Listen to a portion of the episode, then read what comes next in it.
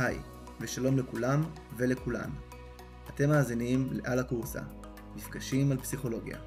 אני ראם, ואני רועי. ושנינו סטודנטים לפסיכולוגיה קלינית.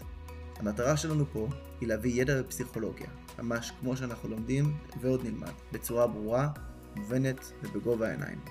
מבטיחים שהכל יהיה ברור.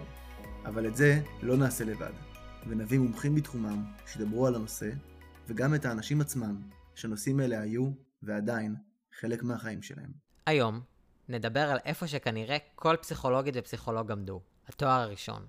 בפגישה דיברנו על המסלול המורכב מאוד מהתיכון ועד סיום התואר הראשון בפסיכולוגיה.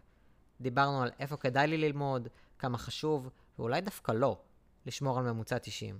דיברנו על מה התנסות מעשית, ומה התנסות מחקרית טובה, ואיך אפשר להרוויח עוד כמה שקלים על הדרך ולשרוד את המסלול המורכב הזה.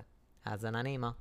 אז נמצאת איתנו היום ספיר אשר, פסיכולוגית בהתמחות קלינית, וגם חשוב להגיד, אחת ממנהלות הקבוצה לקראת תואר שני בפסיכולוגיה קלינית, ועוסקת uh, בליווי של מועמדים לתארים מתקדמים בפסיכולוגיה. שלום ספיר.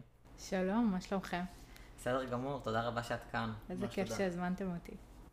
אז היום אה, אנחנו מדברים על אה, התהליך המאוד קשה הזה אה, של אה, להיות פסיכולוגים קליניים. ואולי באמת כדאי להתחיל מהיסודות. איך בכלל מבינים את זה שאתה רוצה להיות פסיכולוג? ואני חושב אולי שזה נחמד אם כזה כל אחד יספר על, אה, על עצמו מתי הוא הבין שהוא רוצה להיות פסיכולוג, איפה הוא למד את התואר הראשון, מה הוא אוהב ומה הוא לא אוהב במקצוע. אז... אה, יפה. טוב, אז אני אתחיל? כן, תתחיל, בטח. טוב, אז אני יכול להגיד שאני הייתי כל החיים שלי ככה בהתמודדות, שאתה מנסה להבין אנשים, ואתה רואה שאנשים זה מעניין, ואני לא יודע אם אתם מזדהים איתי, אבל כאילו תמיד היה איזו תחושה שאתה החבר בצד שמקשיב, לפחות הצד שמדבר. אוקיי. ואז כשהגעתי לצבא, אז הייתי ביחידה שנקראת יחידת מיטב, הייתי במדור שמטפל במי שנכנס לתהליך של השירות הצבאי ונושר ממנו, ושם ראיתי הרבה מקרים של אנשים שהם, היו להם התמודדויות לא קלות. וראיתי שיש לי את החיבור איתם. אז אמרתי, וואי, מעניין, זה לא רק שאני מתעניין במה עושים אנשים, יש גם חיבור מעניין. ואז אמרתי, אולי אני טוב בזה, אולי אני רוצה לבדוק את הדבר הזה, אולי שווה לעשות מזה מקצוע בעתיד. ובהמשך לכך, אז uh, אני למדתי את התואר הראשון שלי במרכז הבינתחומי בהרצליה, שזה מקום שבאמת היה לי מקסים ומדהים. ואת התואר השני עכשיו אני עושה בבינתחומי גם, קלינית ילד. ואני חייב להגיד שזה לא, אני לא טוב כמו שחשבתי, יש התמודדות קשה, וזה תהליך מדהים ומלמד, ולא יודע, אתם מסכימים איתי שאני כאילו, אתה לומד על עצמך תוך כדי, אתה רק נחשפת לאיזה שם פסיכולוג, ותוך כדי אנחנו לומדים באמת מה, מה זה המשמעות של זה. לגמרי. אה, אז אני אספר על עצמי, שאני הבנתי בכיתה י"ב במגמת פסיכולוגיה. אני זוכר את הרגע הזה באופן ספציפי, שקראתי על המנגנוני הגנה של פרויד. זה הזיז אצלי איזה משהו, הבנתי פתאום משהו על החיים, זה נתן לי תיקופים לכל מיני דברים שזיהיתי. וחשבתי שאני מדמיין אותם, ופתאום לדעת שיש לזה מושגים, שמישהו מדבר על זה, זו הייתה חוויה מאוד עוצמתית בשבילי. אה, אני למדתי באוניברסיטת תל אביב את התואר הראשון. המסלול הזה מאוד מפרך ומאוד קשה, אה, ולפעמים... לפעמים זה too much, אבל, אה, אבל אנחנו פה. עם אה, הרבה מטרה והרבה מוטיבציה. איזה יופי, איזה כיף זה לשמוע את הסיפורים אה, של כל אחד ולנסות לחשוב איך כל אחד מתחבר לזה. אני בטוחה שגם מי שמאזין לפודקאסט, פתאום זה זורק אותו למקומות שמהם הוא מגיע. כן. אה, אז אני אספר גם קצת על עצמי, אני בעצם התוודעתי לכל העולם של פסיכולוגיה דרך השירות הצבאי שלי בתור מאבחנת פסיכוטכנית. אה, ומדריכת ראיונות, בעצם גם הדרכתי את החיילות החדשות איך לראיין בן אדם חדש, איך לגשת למשימה הזאת, אה, ונורא נורא אהבתי את המפגש עם האנשים, את הלנסות להבין אותם ולהכיר אותם לעומק. אה, וזה ככה ליווה אותי בכל התחנות בדרך, התחנות העיקריות היו תואר ראשון במכללה למינהל ותואר שני בבן גוריון, היום כמתמחה. ואני מסכימה איתכם, זו דרך ש, שמתחילה מאיזה הבהוב כזה, מאיזה זיק קטן שנדלק, אה, ו, וממשיכה ו, ובוערת לאור, לאורך כל הדרך, לפעמים אה, שורפת גם, זה גם קורה. כן. אה, אבל גם יש הרבה מאוד סיפוק ועניין. זה, זה התחום, בעיניי, כאילו, אני לא מצליחה להבין אנשים אחרים שלא רוצים להיות פסיכולוגים, כאילו. זה קצת ככה אצלי. אני מבין לגמרי. זה מקצוע באמת מהמם. אז דיברת על זיק, דיברת על איזה הבהוב, אז אם נגיד אני הייתי במגמת תיאטרון, ואני עליתי לבמה ונורא נהניתי, ואני יודע להגיד שאני רוצה להיות שחקן. אה, או בגלי צה"ל, אז אני יכול לדעת שמעניין אותי תקשורת ודבר כזה. אז יש משהו שאפשר לעשות כדי שיהיה לי קצת יותר מושג אם אני בכיוון? זו שאלה מעולה. אה, אני חושבת שכאילו תוך כדי שדיברתם, אז גם באמת כזה הבנתי איך, איך זה נדלק אצל כל אחד מאיתנו הרבה עוד לפני התואר הראשון. Mm-hmm. אה, ואני יכולה להגיד שבעבודה עם אה, מועמדים אני מזהה את זה. מזהה את זה ובדרך כלל יש את הנקודה המובחנת יותר, כמו שאתם אמרתם, מגמה או פתאום תפקיד בצבא או כל מיני דברים כאלה, אבל כשחופרים לעומק פתאום מגלים שזה אפילו היה שם עוד לפני, mm-hmm. בתפקידים בתוך המשפחה או אפילו ממש כזה, אני לוקחת מאוד מאוד אחורה. אה, ועדיין, וואו. אם להתכנס לשאלה רגע, אה, אני לא חושבת שיש משהו ספציפי שצריך לעשות, אבל אה, אני בהחלט חושבת שהחיים יכולים לזמן כל מיני חוויות. פתאום עולה לי בראש מועמדת שהטיול אחרי צבא שלה היה פתאום איזו הזדמנות כזאת שבה היא טיילה בחו"ל ודיברה עם אנשים וחשבה לעצמה, רגע, אני ממש אוהבת לפגוש אנשים. ממש אוהבת לדבר איתם. Mm-hmm. מישהי אחרת שבתיכון אה, הדריכה באיזה תנועת נוער וסיפרה שדרך זה, אז כאילו באמת זה נורא נורא אה, גמיש, ואני חושבת שהמקצוע הזה קצת יודע למצוא אותך. וואלה. אה, בדרך הקסומה שלו כזה. אולי זה קצת קלישאתי, התחלנו... התחלנו כבר... התחלנו קלישאתי, אבל... כן, אבל, אבל יש הרבה קלישאות גם במקצוע. ואת יודעת, אולי אה, בהקשר למה שאמרת עכשיו, זה כאילו לוקח אותי לכניסה הזאת למקצוע. אני ראיתי כתבה לא מזמן, שהתפרסמה בדה מרקר, שמי שלומד פסיכולוגיה, סטודנטים, רובם באים ממעמד סוציו-אקונומי גבוה. כשאמרת מקצוע לוקח אותך לשם, יש דברים בחיים שאתה מגלה שאתה רוצה ללמוד פסיכולוגיה. ואולי השאלה, האם אה, גם מי שאין לו גב כלכלי חזק וטוב יכול ללמוד את התואר הזה? שאלה שאני באמת עדיין לא יודע לענות עליה. מה דעתך? שאלה חשובה וגם כואבת בעיניי. אה, אם להיות ריאליים, אני חושבת שרוב האנשים שמגיעים ללמוד אה, פסיכולוגיה קלינית מגיעים מרקע פסיכוסוציאלי חזק או סוציו-אקונומי חזק, אבל אני לא רוצה להגיד שזה מחייב, בעיניי זה לא מחייב. יצא לי לראות לאורך הדרך אנשים שהתקבלו גם בלי שהיה להם גב כלכלי מאוד מאוד חזק, או אפילו לא היה להם גב כלכלי חזק בכלל. אה, זה יותר מאתגר בעיניי, אם להיות ריאליים, ואני חושבת שהמדינה שה... צריכה ככה לעזור לאנשים אה, להיות אה, פסיכולוגים, במיוחד אם אנחנו מדברים על אוכלוסיות יותר מוחלשות, מגזרים יותר מוחלשים בוודאי בתוך החברה הישראלית. לא ניכנס לתוך השיח הפוליטי, אבל בהחלט אפשר לראות חתך גם מהבחינה הזאת בתוך המקצוע.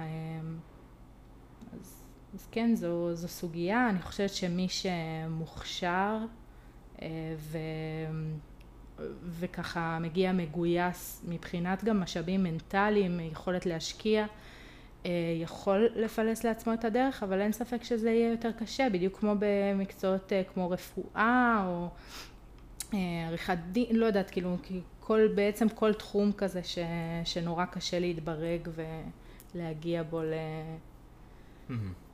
לשלבים מתקדמים.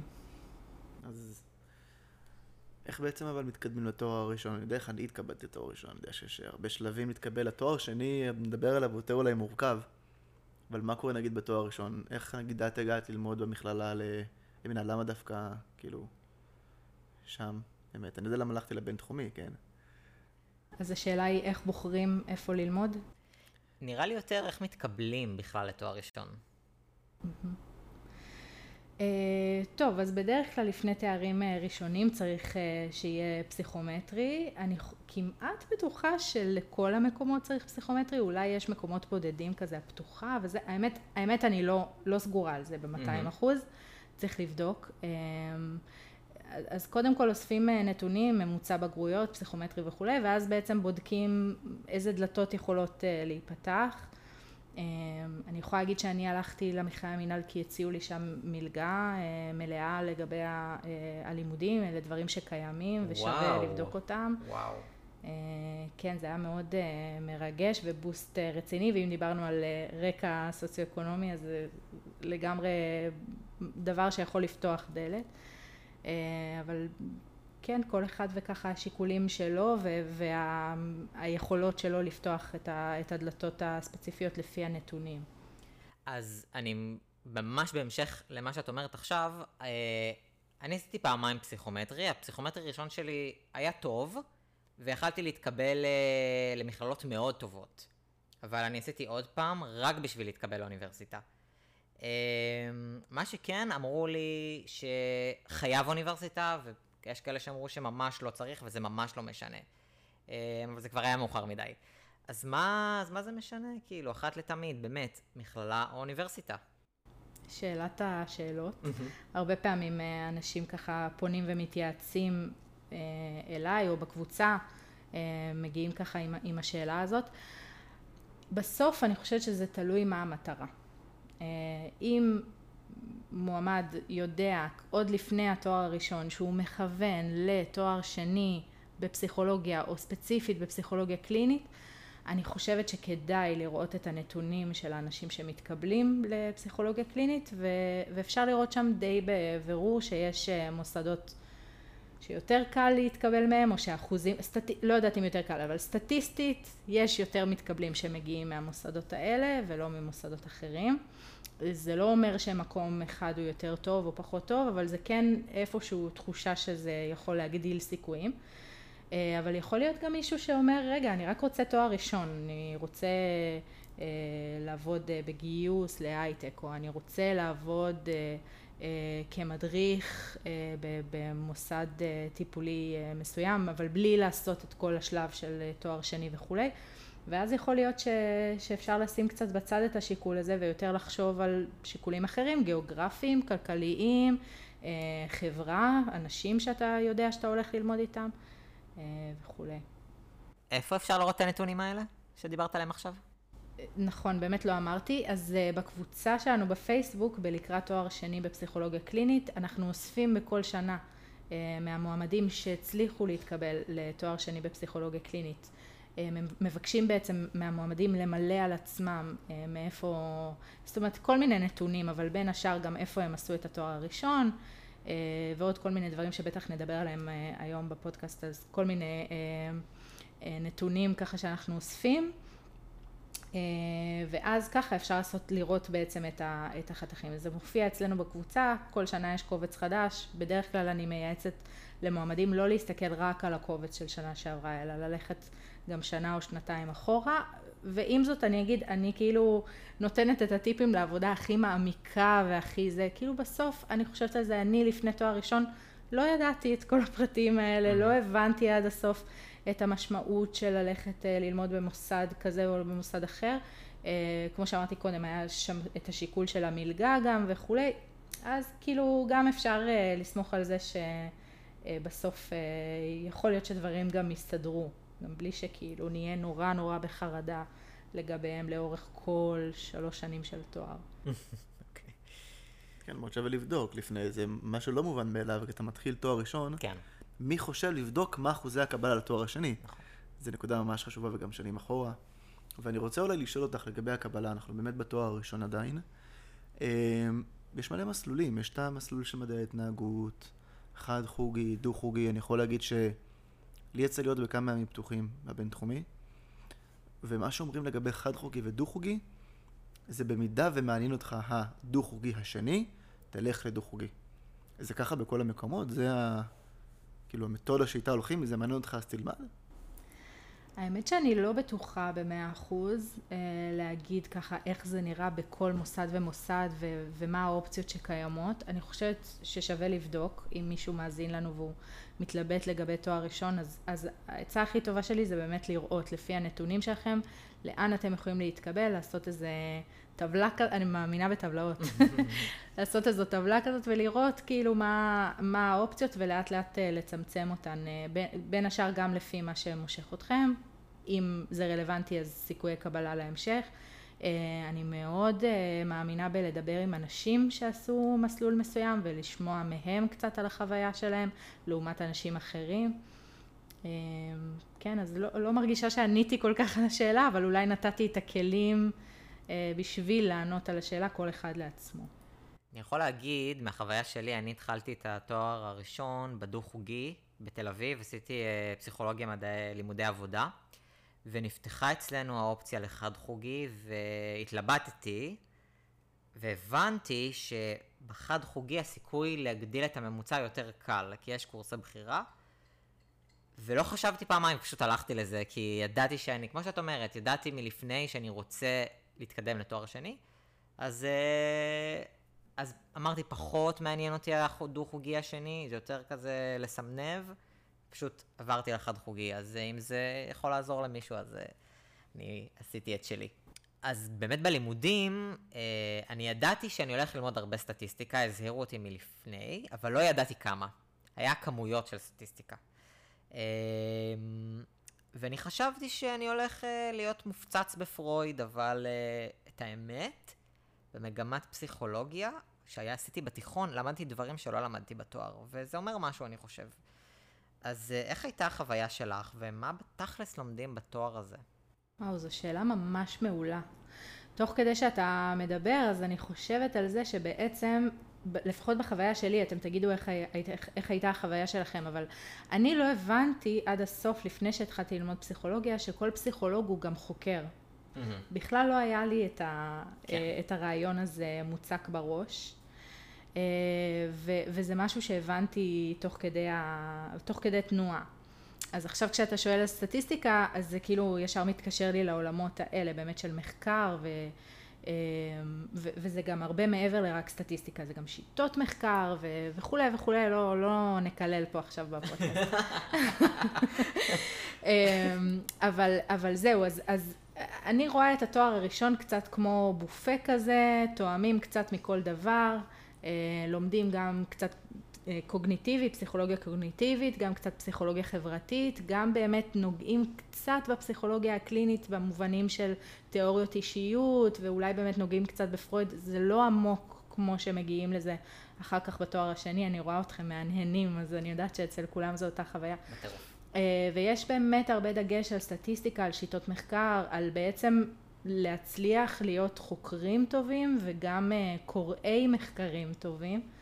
אה, שזה חלק מאוד משמעותי מתוך העבודה שלנו וזה אולי גם איזשהו יתרון בכלל של כל הענף של פסיכולוגיה על פני ענפים טיפוליים אחרים שהדגש על, על להיות חוקרים, להיות עסוקים במחקר, להתעדכן כל הזמן במחקרים זה, זה דבר שהוא בדגש מאוד גדול אצלנו במקצוע.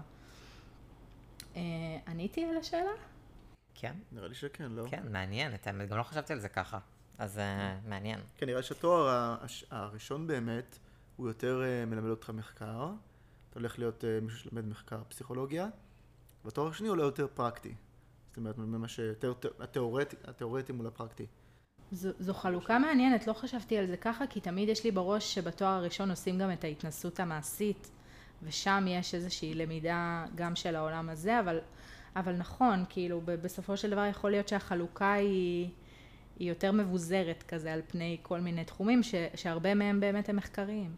אני רוצה להגיד עוד משהו על מה שאמרת, הבופה הזה. אהבתי את המטאפורה הזאת, אבל אני חייב להגיד בחוויה שלי אישית, שלא הייתי שבע. לא הייתי שבע. לקחתי מפה, לקחתי מפה, ולא הייתי שבע, ואפילו אכלתי יותר מדי את מה שלא רציתי לאכול. אה, אז אה, חשוב גם לשים את זה על השולחן בעיניי. אני, אני רוצה להגיד בהקשר הזה, שנראה לי ש...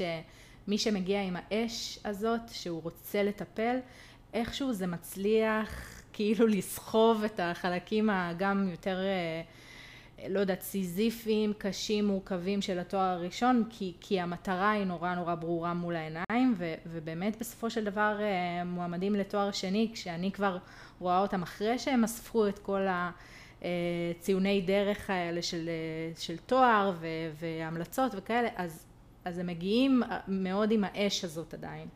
חושבת שזה מרכיב מאוד מאוד חשוב uh, בתוך התואר הראשון, לשמור על המוטיבציה ועל uh, כאילו eyes on the prize כזה. לגמרי. כן, כי זה תהליך מאוד ארוך שאנחנו עושים, ואולי, אה, את יודעת, אפרופו מוטיבציה, זה מתקשר לי עם מה ששאלנו בהתחלה. על האיזון הזה בין עבודה, איזון בין עבודה, מצב כלכלי וכן הלאה. ואני תוהה אם באמת אפשר לאזן בין הדברים, כי תואר ראשון הוא יחסית עמוס, לא יודע איך אתם חוויתם את זה, נגיד השנה הראשונה אולי הייתה יותר קלה, השנה השנייה הרגשתי שאני בגיהנום בערך, השנה השלישית אתה כאילו נרגע, גם לנו את השנת קורונה ספציפית אצלנו. אה, ויש הרבה שרוצים לעבוד, והרבה שרוצים לממן את עצמם, כי אנחנו סטודנטים. ואני טועה אם באמת אפשר לעשות דבר כזה. אצלנו זה היה אפשרי, אבל זה היה מאוד קשה. אצלכם זה גם היה ככה? איך היה אצלך? את האמת, בקטע הזה האוניברסיטה הייתה מעולה. כאילו, אני עבדתי ונפגשתי עם חברים ועשיתי דברים, והלימודים לא הפריעו. כאילו, הלימודים היו מאוד קשים, המבחנים היו קשים, רמה הייתה גבוהה, אבל דווקא הדברים היו מפוזרים בצורה מאוד טובה. אז אני ממש מודה, עכשיו בדיעבד שאני שומע את החוויה שלך, אז אני ממש מודה על החוויה שלי שהייתה מאוד טובה בקטע הזה. איך זה היה בכלל המינהל? אה, אני מנסה לשחזר, זה כבר, כבר עברו הרבה שנים מאז. אני חושבת שבתואר הראשון מה שבולט במהלך התואר זה שיש איזה פולסים כאלה. יש פתאום פולס של לתת עבודה, תקופת מבחנים, אז זה נורא נורא אה, כאילו איזו השקעה אה, מרוכזת כזאת, לפחות אצלי בחוויה שלי, mm-hmm. ואז במהלך הסמסטר יש תחושה שכן אפשר לשלב אה, אה, לשלב יותר דברים, חופשת סמסטר, פאנג'ויה, אפשר כאילו קצת אה, לטוס לחו"ל, לעשות זה. אבל טוב, במכללה המינהל באמת אה, משקיעים בפנג'ויה הזה. פתאום חזרתי בזיכרונות אחורה. זהו, אז, אז, אני, אז אני חושבת שזה גם נורא אישיותי בסופו של דבר. אה, אני, אני אחת כזאת שלומדת לפני המבחן, עושה בבת אחת יומיים שלושה של אה, למידה, ו- וזה בסדר, זה מסתדר, אבל אני מכירה אנשים שגם, שגם זה לא היה אצלם ככה. זה נקודה סופר חשובה. עכשיו שאת אומרת את זה, אני גם לא חשבתי על זה בצורה כזאת, שזה באמת אישיותי. אתה יכול לקחת מישהו שיותר זורם, ויותר זה, ויותר זה, ויותר זו, ולשים אותו במקום הכי לחוץ בעולם, וזה הכי זרום, ועדיין יהיה לו יותר קל. זה באמת עניין יותר אישי של איזונים. וחשוב לדעת את זה, שאולי באמת זה לא רק תלוי במוסד, זה גם תלוי בבן אדם, וש... ושזה לא רק תלוי במוסד, וזה תלוי בבן אדם, אפשר לשנות את זה, אפשר לווסת את זה, ודווקא זה משהו שהוא מנחם. נכון, אני מאוד מאוד מסכימה, ואם יש מישהו שמקשיב לפודקאסט בזמן שהוא סטודנט לתואר ראשון ואולי מתקשה, אז, אז שווה גם אולי לחשוב על אה, לקבל עזרה, לנסות לראות איך אה, חברים אחרים מסתדרים, אולי ללכת לטיפול ולהיעזר שם. אה, אולי גם להתייעץ עם אנשי סגל, אם יש מישהו נגיש שאפשר לפנות אליו, וגם אפשר לבוא לקבוצה, אני חושבת שהקבוצה היא גם אזור אה, תומך כזה ומאוד מאוד, מאוד הדדי ושיתופי, אז, אה, אז לגמרי אפשר להשת, להשתמש בה כאיזשהו מרחב אה, גם לזה. אז באמת דיברנו על ההשקעה הזאת בתואר הראשון, ובואו נתחיל לאסוף את הדברים האלה שאנחנו צריכים בשביל התואר השני. אחד הדברים זה ציונים בתואר, ויש המון דברים שאנחנו לומדים תוך כדי התואר, ושאלו אותנו כמה שאלות, זאת אומרת, גם סטודנטים שדיברו איתנו, ויצרו קשר לגבי כל מיני קורסים, נגיד קורסים באנגלית, או קורסים, דיברנו על סטטיסטיקה, שיטות מחקר, דיברנו על הקורסים יותר קלאסיים, אישיות וכן הלאה. ואני חושב שכסטודנט, אתה רוצה לדעת שאתה משקיע במשהו שהוא חשוב. זאת אומרת, שמסתכלים על הדברים. כי אני לא אגיד, אה, ישקיע עכשיו באנגלית, כי אמרו לי, תשמע, זה עובר לא עובר, אז גם 60 זה בסדר, והוא שווה אקוויוולנטי ל-100. אבל למשל אולי בסטטיסטיקה אולי זה יותר חשוב. את מכירה, כאילו, מה, מה חשוב באמת בתור סטודנטים ששומעים אותנו? מה, איפה לשים את המטבעות שלי? אז קודם כל אני חושבת שזו שאלה די אה, פרטיקולרית, כאילו אולי שווה שאם יש מישהו שיש לו התלבטות לגבי קורס ספציפי, שיעשה את המחקר שלו סביב הקורס הזה, אה, גם בקבוצה או גם אצל אה, אנשים, חברים ו- ומכרים. אני יכולה להגיד בתור מי שמכירה מקרוב את התהליך של המיונים, בדרך כלל אין איזשהו זום אין מאוד מאוד חזק על קורס ספציפי וניסיון לראות מה הציון שם, בדרך כלל. קורה לפעמים שבראיונות שואלים באופן ספציפי, אם שואלים באופן ספציפי זה על קורס בסטטיסטיקה או בשיטות מחקר, אה, אלה קורסים שככה תופסים פוקוס לפעמים, או שיכולים לשאול אם יש פער גדול בין הציונים. זאת אומרת, בסופו של דבר המועמד מגיע עם אה, ממוצע מעל 90, אבל כשבוחנים את גיליון הציונים, פתאום רואים שיש איזה 72 בקורס מסוים. ואז אה, שואלים בריאיון, מה קרה לך בקורס הזה? למה דווקא, אה, סתם, זה יכול להיות פתאום תיאוריות אישיות, למה הגעת לציון 72? כי זה מעניין להבין האם יש שם אולי איזה חוסר חיבור לתחום הזה, ואז אולי באמת מתוך זה אפשר להבין יותר על המועמד, עד כמה הוא בכלל מתחבר לתיאוריות אה, פסיכודינמיות אה, וכולי. אני סתם עכשיו אה, ממציאה, ממציאה מקרה, כן? אבל... כן, אבל זה מעניין מאוד שכאילו, אני כסטודנט, גם אם עכשיו אה, קיבלתי ציון שהוא נמוך, זה מאוד קשה, למשל בשנה א', נגיד היה לי בשנה א' ציון במבוא לפסיכולוגיה, הקורס הגדול הזה של החמש נז, קיבלתי 86, הייתי בטוח שעכשיו תקרה, התקרה נופלת עליי. ואז אמרתי, לא נורא, אני אשקיע ואני אעשה עוד פעם את המועד ב' ובסוף קיבלתי ציון יותר טוב, אבל גם לדעת שאנחנו צריכים להסביר את זה, וזה לא סוף העולם, וזה ציון אחד, ואפשר להגיע לממוצע 90, ויהיה לו אולי איזה 70, ומדע לדבר מה קרה שם, אז אולי זה בסדר. אני חושב שזה משהו מאוד חשוב. א', אני, אני ממש מסכימה, אני חושבת ש-86 זה אחלה ציון, כאילו, אני ממש לא, זה בעיניי לא באזורים של אה, ציון שמצריך אה, אה, מועד ב', כמובן כתלות בתמונה הגדולה והכל, אבל אה, ועם זאת אני, אני גם בעצמי עשיתי מועדי ב' על ציונים גם גבוהים מזה, מתביישת להודות. שוב, שוב, כאילו אני מאשימה את, ה, את האש בעיניים הזה ואת ה-eyes on the prize. אבל בכל מקרה כן חשוב לי להגיד, אם יש אנשים שככה בתוך התואר מתלבטים לגבי הממוצע, בדרך כלל הממוצע נוטה לעלות, בעיקר בשנה ג'. שנה ג', אה, השנה האחרונה של התואר, היא שנה שבה מגישים את הסמינריונים, אה, היא שנה גם יותר מרווחת מבחינת המבחנים וגם כבר מגיעים למודים אה, של אקדמיה, כאילו כבר כן. יודעים יותר איך להתכונן למבחנים. סמינריונים בדרך כלל מקבלים ציונים מאוד גבוהים, אם לא די גבוהים, תלוי כמה יש לכם כוח עוד, כמה עוד אנרגיה נשארה.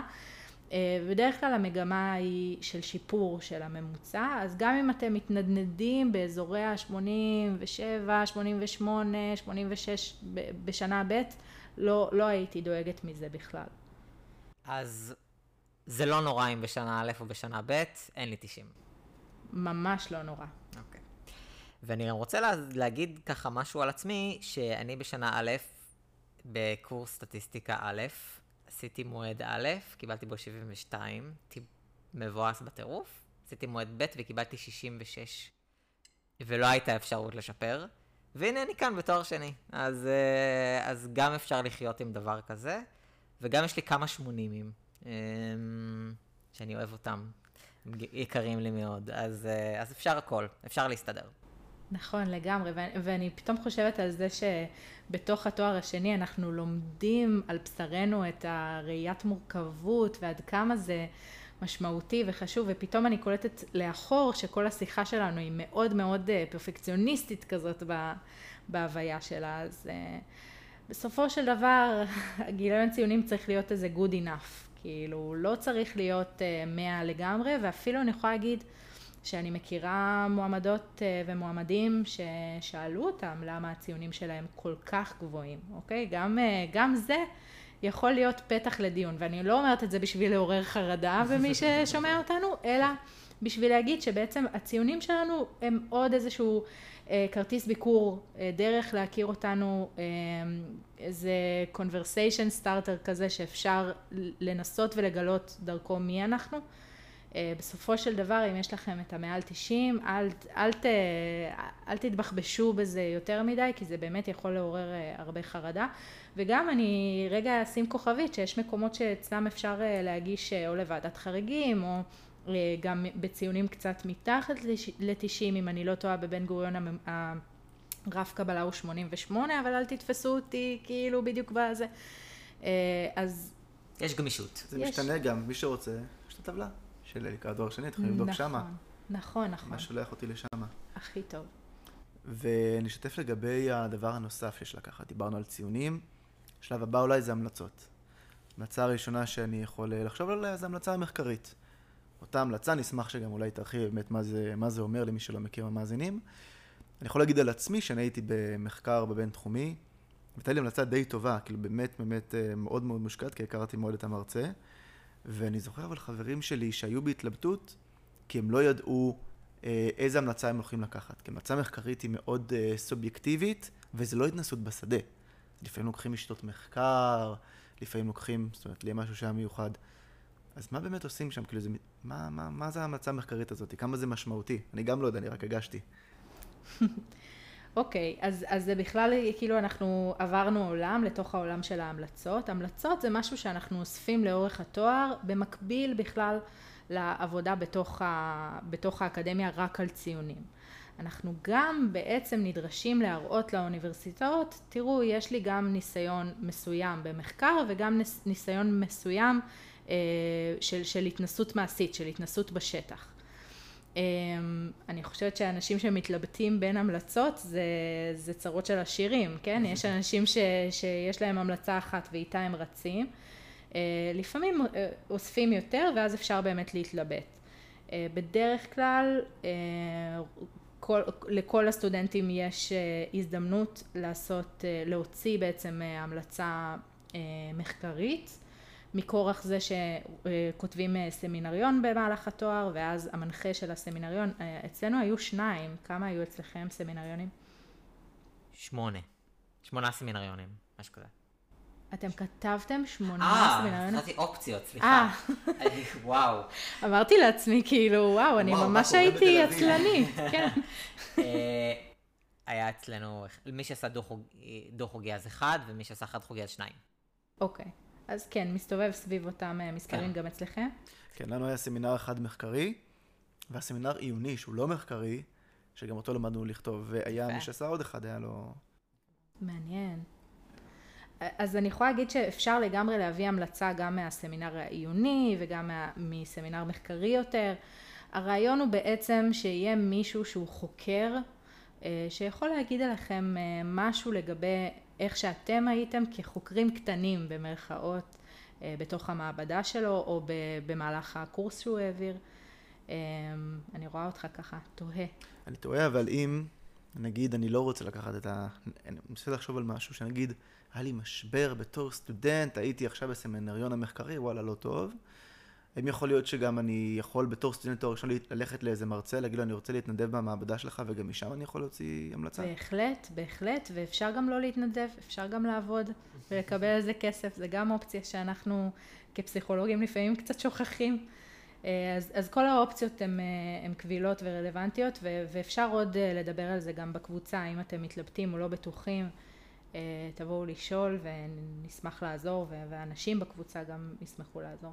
אני גם חייב להגיד שיש אה, אוניברסיטאות מסוימות, אצלנו זה היה ככה, שיש קורסים, שזה חלק מנאז בעצם, לעשות התנסות מחקרית ולקבל על זה ציון ולקבל על זה המלצה.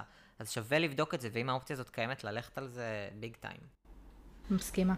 ועכשיו באמת אני מתחבר להמלצה הבאה, שזה המלצה מהשדה. אמ, אז אני קצת אספר מה שאני עשיתי. אמ, אני עשיתי שתי התנסויות מעשיות. אני עשיתי אחת בשנה א', שהייתה עצמאית שלי, ואחת בשנה ב' שזה היה מקורס. כאילו היה גם בתל אביב יש גם את האופציה לעשות קורס מחקרי וגם מהשדה. אמ, ואני חושב שלא כדאי לעשות את ה, דווקא את ההתנסות בשנה ג' מכמה סיבות. אה, כי אפשר לצבור יותר ניסיון בשנה א' וב' ומקסימום עושים גם בג'. ויכול להיות שלא תהיה המלצה טובה, ואז אתה בעצם נדפק, כי אתה מגיע לסוף ואין לך משהו אחר לעשות, והמיונים מתחילים באיזה דצמבר, ינואר, ולא בטוח שההמלצה שנשענת על כמה חודשים יכולה להיות כל כך טובה. אני אשמח לשמוע מה דעתך על מה שאמרתי, אם אני צודק, אם בכלל את מתחברת למשהו, איך את רואה את זה? אני רגע סקרנית, כאילו, מאיפה ראם מביא את ההמלצות שלו. אני הייתי בשתי מקומות, הייתי גם בסער, אני עדיין מתנדב בסער. עמותה מדהימה בעיניי, גם דיברנו על הפודקאסטים קודמים ולא אמרתי שאני מתנדב שם. והתנדבתי גם בגאה, במחלקה ו', שזו התנסות באמת שאשכרה ראיתי את, האנשים. אני חושב שזה, אני הבאתי מסער את ההמלצה שלי, כי באמת הגאה היה בשנה ג', ואמרתי לעצמי, אוקיי, בשנה ג' אולי לא חוויתי מספיק זמן, ובסער הייתי לתקופה הזאת שנתיים, אז יותר הכירו אותי וזה יותר עמוק. אז זה באמת אה, התלבטות, זאת אומרת, באמת הייתה לי התלבטות מאיפה לקחת את ההמלצה. ורועי, מה היו האופציות שלך? אני הייתי בגאה והייתי בארבעה. אוקיי, מעניין. התנסויות מאוד uh, מגוונות יש לנו בין שלושתנו. אני גם עשיתי שתי התנסויות, זה, אני חייבת להגיד שזה לא רווח, זה במקרה יוצא פה ככה שאנחנו שלושה ממש, אנשים. נכון. כן. אש בעיניים. Uh, כן, אולי, אולי יותר מדי, אנחנו צריכים לבדוק את זה. אז אני עשיתי בשנה ב' אה, התנסות מעשית בבית רות, אה, בהוסטל לנערות, מהמם. אה, ובשנה ג' עשיתי אה, התנסות מעשית במרכז הפסיכיאטרי בנס ציונה. וואו. אה, כן, התנסויות אה, משמעותיות, שתיהן מבחינתי היו מאוד אה, מגדלות. אני אגיד ככה, קודם כל, ההמלצה המעשית, אה, אני חושבת שהזכרת פה ככה, מה, מה, אם, מה אם הן לא יהיו טובות. אז בעיניי כל עוד אה, אדם מגיע בשביל להשקיע והוא באמת רוצה ללמוד, כמעט תמיד זה, זה, מה ש, זה מה שצריך. צריך איזו מחויבות אמיתית פנימית למטופלים, אה, לתהליך הלמידה, להדרכות כמובן. אה, ו- וזה בעיקר, כאילו, אני חושבת שצריך גם לא לפחד מדי מההמלצות האלה, כי בסך הכל גם באמת האינטרס של מי שרושם עלינו את ההמלצה, זה, זה באמת כאילו, ל- ל- לא לפרגן, אבל כאילו לתת לנו באמת את, ה, את ההמלצה שתעזור לנו לפתוח דלת. נדירים המקרים שאני שומעת בהם על המלצות לא טובות. אה, וגם על זה אפשר לעלות די בקלות כשמגיע היום וצריך להגיש אה, מועמדות אז בדרך כלל או שחצי יודעים את זה או שאפשר פשוט אה, לשאול ולהתייעץ עם מי שעשינו אצלו את, ההתנסות. אבל ככה בשביל אה, לסכם אני, אני אגיד שההתנסות המעשית אני לא רואה אותה כמשהו שצריך לסמן עליו וי, בכלל לא. בעיניי זו אה, הזדמנות ללמידה, לחוויה, ללחקור את עצמנו אה, כשאנחנו מתמקמים בעמדה טיפולית יותר, אה, בלחקור את עצמנו בתוך אה, אינטראקציה של אה, הדרכה, אה, כמה אנחנו מצליחים אה, להתחבר פתאום ל-point of view כזה של תיאוריות אה, דינמיות, כמה זה מתחבר לנו התיאוריה ל- לפרקטיקה, כמה בכלל נעים לנו לשבת מול אה, מטופל ולעבור איתו דרך, האם זה מעורר בנו אה, תחושות אולי קשות, דברים שאנחנו רוצים לאבד ולהבין אותם יותר לעומק לפני שאנחנו בכלל מגישים מועמדות. אני חושבת שזה הדבר, כאילו לא צריך להתייחס לזה כעוד איזה וי list. בעיניי בדיוק אותו דבר גם ההמלצה המחקרית אגב, כאילו בואו ננסה רגע להבין האם היה לנו כיף בכלל לחקור, האם אהבנו את זה, האם זה משהו שאנחנו רוצים להמשיך בו. אמ, אז, אז זה נראה לי באמת הדגש. אה, ועוד דבר שאני, אני ככה, אני רואה אותך רוצה להגיד, אבל אני רק אגיד ש, שבעיניי הדבר החשוב בתוך, ה, אה, בתוך החוויה הזאת, בתוך ההתנסות המעשית, זה באמת לשים הרבה דגש על ההדרכה. היום יש אה, הרבה מקומות ששמחים שיבואו אליהם אנשים בהתנדבות או בתשלום, לא משנה, גם, גם תשלום, התשלום הרי לסטודנטים הוא, הוא מביך, כאילו הוא מאוד מאוד נמוך. אז, אה, אז למקומות אה, לפעמים נוח שיהיה הרבה מתנדבים ו, ויאללה, כאילו זה עוד כוח אה, עבודה זול מה שנקרא. בסופו של דבר אנחנו כמועמדים צריכים גם להסתכל על האינטרס שלנו, על המקום של הלמידה שלנו, על האם באמת אנחנו מקבלים הדרכה, מה אנשים אחרים מספרים על ההדרכה הזאת, האם ההדרכה הזאת יכולה ללמד אותי להתבונן בכלל בסיטואציה הטיפולית, להבין אותה יותר לעומק, בגלל שהדבר הזה ישתקף ברעיונות. אה, ולא רק בגלל זה, אבל גם, כאילו, גם אם אנחנו רוצים אחר כך להגיש מועמדות אה, לתואר שני, אז חשוב שנבין מה קרה שם בשנה הזאת שחנכנו אה, מטופל, או שליווינו איזה מישהו ב- בתהליך של שיקום. אה, האם אנחנו יכולים לדבר שם על העברה והעברה נגדית? האם אנחנו יכולים לדבר שם על, על אה, מנגנוני הגנה או על, אה, נקודות משמעותיות שהיו בתוך הטיפול. זהו, אני קצת חופרת, אז אני קוטעת עצמי, למרות שאני יכולה לדבר על זה באמת שעות. כן, כי זה באמת מעניין, זאת נקודה מאוד משמעותית לדעתי, הנקודה הזאת של ההתנסות המעשית.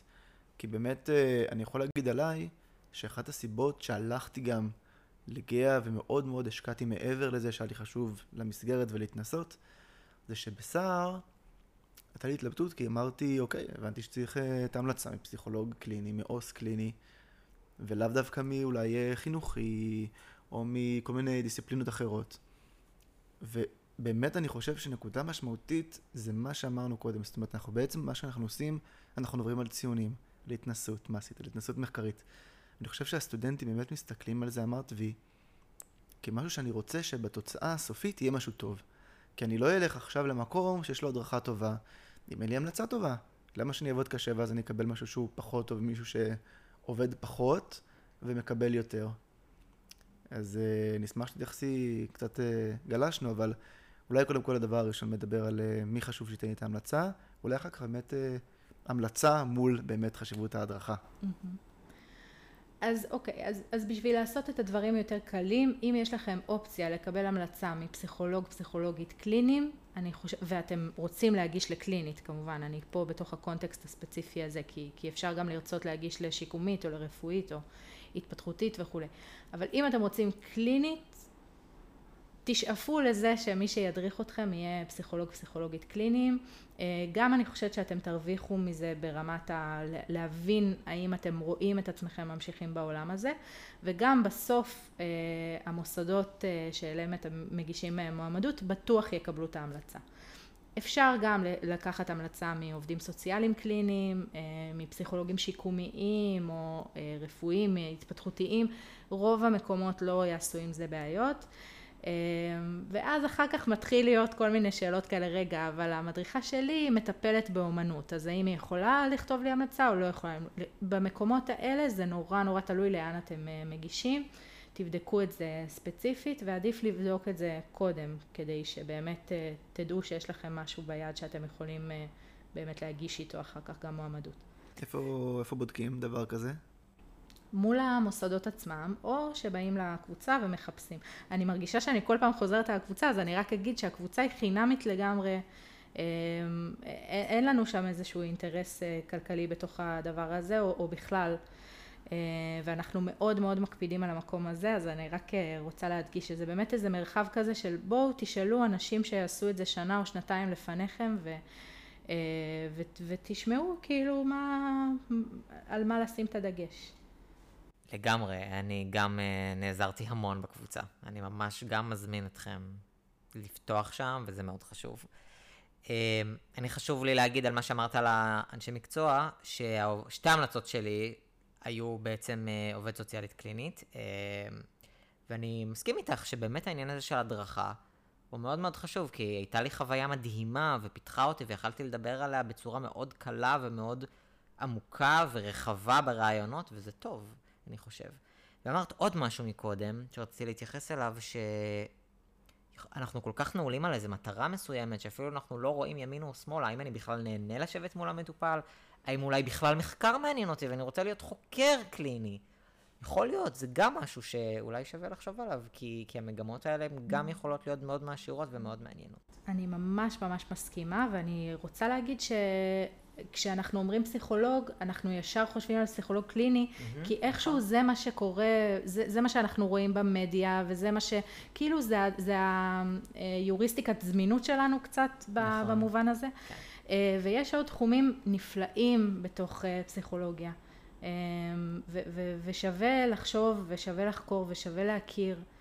ואני מניחה שאולי גם מהאורחים הקודמים שהיו בפודקאסט, אבל גם בעתיד בטח תארחו אנשים מכל מיני דיסציפלינות, ו- וזה מאוד מאוד חשוב בעיניי להיפתח לעוד תחומים. בדיוק עכשיו קיבלנו את התשובות של מי יתקבל לאן, אז אני יכולה לספר על מועמדת שלי שבכלל לא, לא חשבה פעמיים וחשבה שהיא כאילו הכי רוצה בעולם קלינית, אבל איכשהו בתוך התהליך של המועמדות פתאום הבינה, רגע, אני...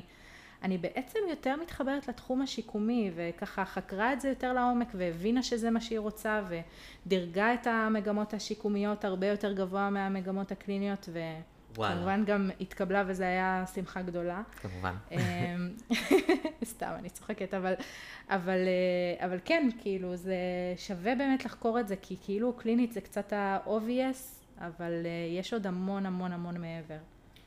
כן, זה גם קשה, אני חושב, אה, קלינית זה מרגיש לי כמו בתפיסה של אנשים, שקלינית זה כאילו איזה VIP של הפסיכולוגיה, ואם אני טוב באמת, אז אני אלך לקלינית, וזה לא ראייה נכונה. אז כי לקלינית יש את הספציפיות שבה היא מתעסקת, ויש חינוכית שזה עולם, ויש התפתחותית שזה עולם, ויש שיקומית שזה עולם, וכאילו אני יכול להגיד על הטיפולים שלי בקליניקה כיום, יש לי טיפול שאני כפסיכולוג קליני מטפל בו, ואני חושב באמת אולי שפסיכולוג שיקומי יכול לדעת יותר טוב ממני. והנה זה באמת, אותה מישהי פסיכולוגית שיקומית, אולי בעתיד, זאת אומרת, יש לה איזה אסנס, וזה באמת באמת חשוב לעשות את החשיבה הזאת עם עצמך, ולא ללכת אולי עם הזרם. אני כל כך שמחה שאתה אומר את זה, ו- וזה ממש מעניין אותי, כאילו, טוב, אולי אחר כך אוף דה רקורד אני אשמע קצת יותר על המקרה שלך, אבל גם אני כפרקטיקנטית טיפלתי במטופלת, אה, אני ממש אגיד כזה על קצה המזלג בשביל להגן על, ה- אה, על הזהות שלה, אבל אה, הייתה שם איזושהי פגיעה מוחית, וטיפלתי בה כפרקטיקנטית בפסיכולוגיה קלינית. אה, כשבסופה של השנה, אחרי שסיימנו, אני המלצתי להעביר אותה למרפאה אחרת, למרפאה נוירו-שיקומית, ואני חושבת שהכתובת הזאת הייתה יותר נכונה לה. אה, זה, זה, זה דבר שאנחנו בשטח מרגישים אותו וחשוב שגם נכיר בו, חשוב שנהיה צנועים כל אחד גם בתחום שלו, אנחנו קצת גולשים אבל אני חושבת שזה באמת איזה נושא שחשוב לגעת בו. חשוב מאוד. מאוד מאוד. זה מאוד באמת חשוב לסמן את זה שאין פה איזה אוטוריטה שמחזיקה בכל הידע, שיודעת הכל. וזה נכון, וזה נכון, ממש ככה. ורציתי לשאול, אמ, דיברת על זה קצת מקודם, רציתי לשאול האם את מכירה מקומות שבהם באמת אפשר לעבוד, לקבל כסף, שזה לא בושה כמו שאמרת, ולקבל המלצה. איפה, איפה מגיעים לדברים כאלה? נשמע חלום כזה. נכון, בתקופתי זה היה פחות נפוץ, כשהייתי סטודנטית לתואר ראשון. עם הזמן, ואני חייבת פה לתת קרדיט גם ליאן, שהוא אחד המנהלים השותפים ב- בלקראת אה, תואר שני. אה, אז, אז עם הזמן אנחנו ככה עשינו איזשהו פרויקט ש, שקורא למקומות אה, לפרסם את השכר שהם נותנים ובהרבה ככה עבודת שטח מאומצת אני חושבת שהיום יש יותר אופציות גם בשכר האופציות האלה מתפרסמות אצלנו בקבוצה, מתפרסמות גם בכל מיני אתרים, אה, בשתיל, פסיכולוגיה עברית. בפסיכולוגיה עברית, נכון, זה מה שחיפשתי. אה, אז, אז כאילו כן, יש, יש אופציות, שווה לבחון ולבדוק, ואני אגיד, לא בטוח שהשיקול הכלכלי צריך להיות השיקול העליון, כי יכול להיות שיציעו לכם אני לא יודעת, 30 שקל לשעה בהתנסות המעשית הספציפית הזאת, אבל במלצרות אתם מרוויחים 100 שקל לשעה, אז כאילו תעשו אתם את החשבון הכלכלי שלכם ותסתכלו בעיקר על מה שמסתדר לכם ואיפה אתם יכולים לקבל הדרכה טובה. הדרכה זה מבחינתי הדגש. תובנות ממש חשובות, כאילו שאני עכשיו לומד אותם, באמת, תוך כדי. טוב, אני רוצה להתקדם ולהגיע לעוד משהו שצריך לאסוף, שזה בעצם אה, מבחן המתאם. זה בעצם אה, ככה למי שלא יודע, זה מבחן מיון לסטודנטים אך ורק של פסיכולוגיה. אה, מה זה המבחן הזה? למה צריך אותו בכלל? למה המציאו את הדבר הזה? ומתי כדאי לעשות אותו? ואם אפשר להתכונן אליו מלפני? זה מדהים, תוך כדי שאתה מדבר, אני אגיד בסוגריים שאני הדרכתי מתאם, הדרכתי, הדרכתי באופק uh, במשך כמה שנים, ועדיין כשאתה אומר מתאם, פתאום הלב דופק. לגמרי, כאילו. לגמרי, וואו, ממש, טראומה. ממש, זה מבחן מאוד מאוד uh, ככה מבהיל uh, בקרב uh, פסיכולוגים, לפחות אלה שניסו להתקבל ב, בעשור האחרון, או עשור פלוס האחרון. מבחן מתאם, בגדול, מה שהיה קורה פעם זה שהאוניברסיטאות היו ממיינות אה, מועמדים אך ורק על פי ציוני התואר הראשון שלהם. Mm-hmm. בשלב מסוים הם הבינו שהמדד הזה לא מספיק, ואז הוסיפו אה, את מבחן המתאם כמבחן מסנן כזה, שדרכו אפשר לדעת מה, מה הרמה של השליטה של המועמד בשני נושאים עיקריים. נושא אחד זה הנושא של סטטיסטיקה ושיטות מחקר, והנושא השני זה הנושא של ניתוח טקסטים מדעיים בפסיכולוגיה. אני לא אלאה בדיוק איך המבחן מחולק וכולי, אבל זה שלב שצריך לעבור אותו. חובה לעבור אותו. חובה לעבור אותו, נכון, בטח בפסיכולוגיה קלינית, אלא אם כן יש לכם כבר תואר שני, עזבו, כאילו רוב, ה, רוב המועמדים ניגשים למתאם לפחות פעם אחת. אז, אז, זה, אז, אז זה כאילו בקצרה מהותו של המבחן הזה. ומתי כדאי לעשות אותו? זו גם שאלה שככה חוזרת הרבה מאוד אצלנו בקבוצה. אני אשאל אתכם מתי אתם עשיתם את המטעם שלכם. אמ, אז אני רוצה להגיד שעשיתי אותו בין ב' לג', זה היה לי ברור לחלוטין שהולך לי הקיץ בשנה הזאתי, שאני יודע שזה הולך, אבל אני גם חושב שההחלטה בלעשות אותו בין ב' לג' הייתה בגלל שהייתי שנה וחצי אחרי של סטטיסטיקה, של שיטות מחקר, בדיוק דיברנו על הבופה הזה, שאולי אכלתי יותר מדי דברים שלא רציתי, בדיעבד זה כן עשה לי טוב, כאילו זה כן נתן איזה אנרגיה, זה כן לימד אותי משהו, ולא רציתי לחכות עם זה לשנה אחרי זה, שכבר כאילו אני אחרי הלימודים ואחרי סמינרים, והחומר קצת כזה ייעלם בראש. זה היה השיקול שלי לפחות. אני אגיד עשיתי גם בתואר הראשון את הניתם שלי בשנה השנייה, אה, בגלל שהשיקול שלי היה פשוט אה, שיקול של אה, פחד. אמרתי, אם אני עושה בשנה השנייה ולא הולך, אני אעשה בשלשה, בשנה השלישית ויש לי עוד פסילה. אז זה השיקול. זאת אומרת, כי זה מבחן שאמרת מתאם, ואמרתי אולי נשים כזה אפקט של רעמים, זה, זה מבחן מאוד מפחיד. בצדק. אז הדבר הזה שבעיניי נכון, זה לעשות אותו אולי בשנה ב', בגלל כשיש לך את הביטחון הזה, כי המבחן עצמו מלחיץ, זה מאפשר להגיע למבחן הזה יותר בנחת. כי אתה יודע שזה לא ה-last chance שלך בעצם. אז תראו, יש כל מיני שיקולים. אני את המטעם שלי עשיתי בסוף שנה ג' דווקא.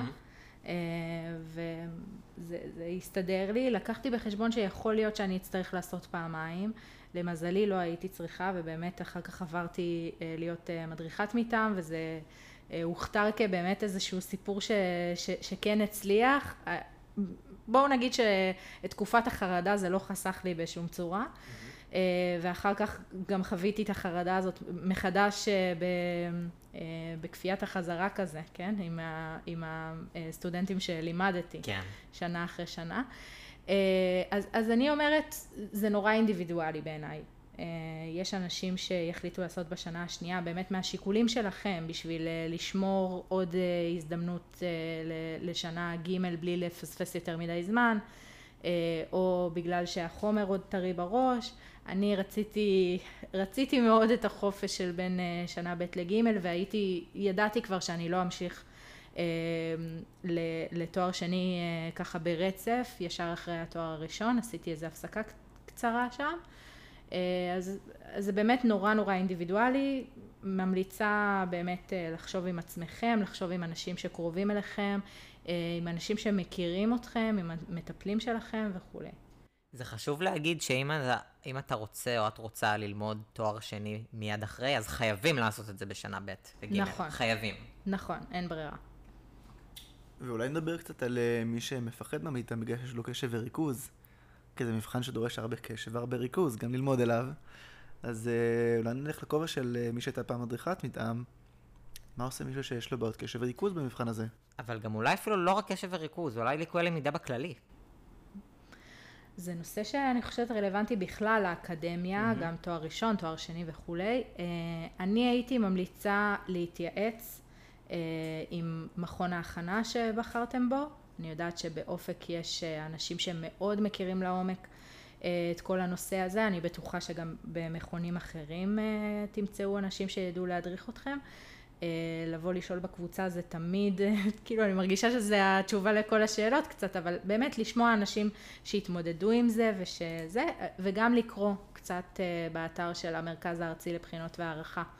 אה, יש שם ממש, אם אני זוכרת נכון, כבר עברו כמה שנים מאז שהפסקתי להדריך באופק, אבל mm-hmm. אני זוכרת שהיה שם איזשהו הסבר שקשור להקלות והתאמות בבחינה. אוקיי. אה, אז כשאני קיבלתי ציון המיתם שלי, לא הייתי הכי מרוצה בעולם, והתחילו כבר חששות. מה יהיה אם אני אסתדר וזה, ובאמת שהגעתי ליולי, כבר שנה אחרי ואחרי כל המיונים, החלטתי שאם אני לא מתקבל, אז אני אנסה שוב פעם מיתם. אז הרמתי טלפון לאופק מיתם וביקשתי שישמרו לי מקום, מקום בקורס. לא יכלתי, לא יכול באמת לתאר את התחושה של הבחילה הזאת, של לבוא ולהרים את הטלפון ולדמיין שאשכרה אני הולך לעשות את זה שוב. עוד פעם לפתוח את הספרים, עוד פעם ללמוד את זה, וזה מאוד קשה. אבל בסוף התקבלתי, ולא הייתי צריך, תודה לאל, אבל מי שלא התקבל, איך באמת אפשר לחזור לעשות את הדבר הזה, ואולי גם להחזיר את האמונה, האמונה העצמית, שאני יכול לשפר, ש, שאני אהיה בסדר, שאני אצליח. טוב, אני חושבת שזה גם כן שאלה באמת אה, למי שמכיר אתכם מקרוב ויודע להגיד איפה אתם יכולים, צריכים להשתפר אה, בצ'אנס השני שאתם נותנים לבחינה. אני יכולה להגיד בתור מי שככה הדריכה, אני ראיתי אנשים שניגשים בפעם השנייה, בדרך כלל רואים שם שיפור גם מעצם אפקט הלמידה. אה, גם, אגב, זה קורה גם בפסיכומטרי, עבדתי גם במכון הכנה לפסיכומטרי, אז אני יודעת mm-hmm. גם, כאילו, המבחנים מאוד מאוד דומים במהות שלהם, כן? אה, אבל אני חושבת שזה נורא אינדיבידואלי, יש אנשים שאולי יגלו שיתמודדו עם איזושהי חרדה ואז העבודה תהיה רגשית, אה, יש אנשים שיגלו שצורת הלמידה שלהם אולי יכלה להשתכלל ו... אה, לעבור איזשהו שיוף אה, בצ'אנס השני. אה, יש אנשים שפתאום לתחקר טקסטים ולהבין שהם 70% מהציון ולתת להם ככה את המקום של כבוד, זה מה שעושה את האימפקט, אולי באמת לעשות שם עבודה יותר מעמיקה מבחינת האופן שבו ניגשים לפתרון של טקסטים, זה נורא נורא משתנה. אוקיי, okay, אז אני חושב שזה זמן טוב לעצור עכשיו. וואו, ממש נכון. אני חושב שפה בעצם אפשר לסגור את התואר הראשון, נכון? כן, לגמרי. דיברנו על אה, איפה כדאי ללמוד, על ציונים, והבנו שלא בכל מבחן חייבים להוציא 97. דיברנו על התנסויות מעשיות ועל כמה הדרכה חשובה, וגם אה, נגענו במטען. ואת המיונים נראה לי שנשאיר לפעם הבאה שניפגש. אז אה, תודה רבה, ספיר. ממש תודה, למדנו ממך המון היום. ממש. אז זאת הייתה הפגישה שלנו. אני ורועי מזמינים אתכם ואתכן להצטרף לקבוצת הפייסבוק שלנו על הקורסה מפגשים על פסיכולוגיה, ולדבר על מה שהיה בפגישה וגם על מה שלא. בפגישה הבאה נפגוש את יאיר אנגלברג, פסיכולוג בהתמחות חינוכית וכותב הספר אבא קום, ונדבר על מושג משמעותי שהמון מאיתנו משתמשים בו, דיכאון. תודה רבה על ההאזנה ולהתראות.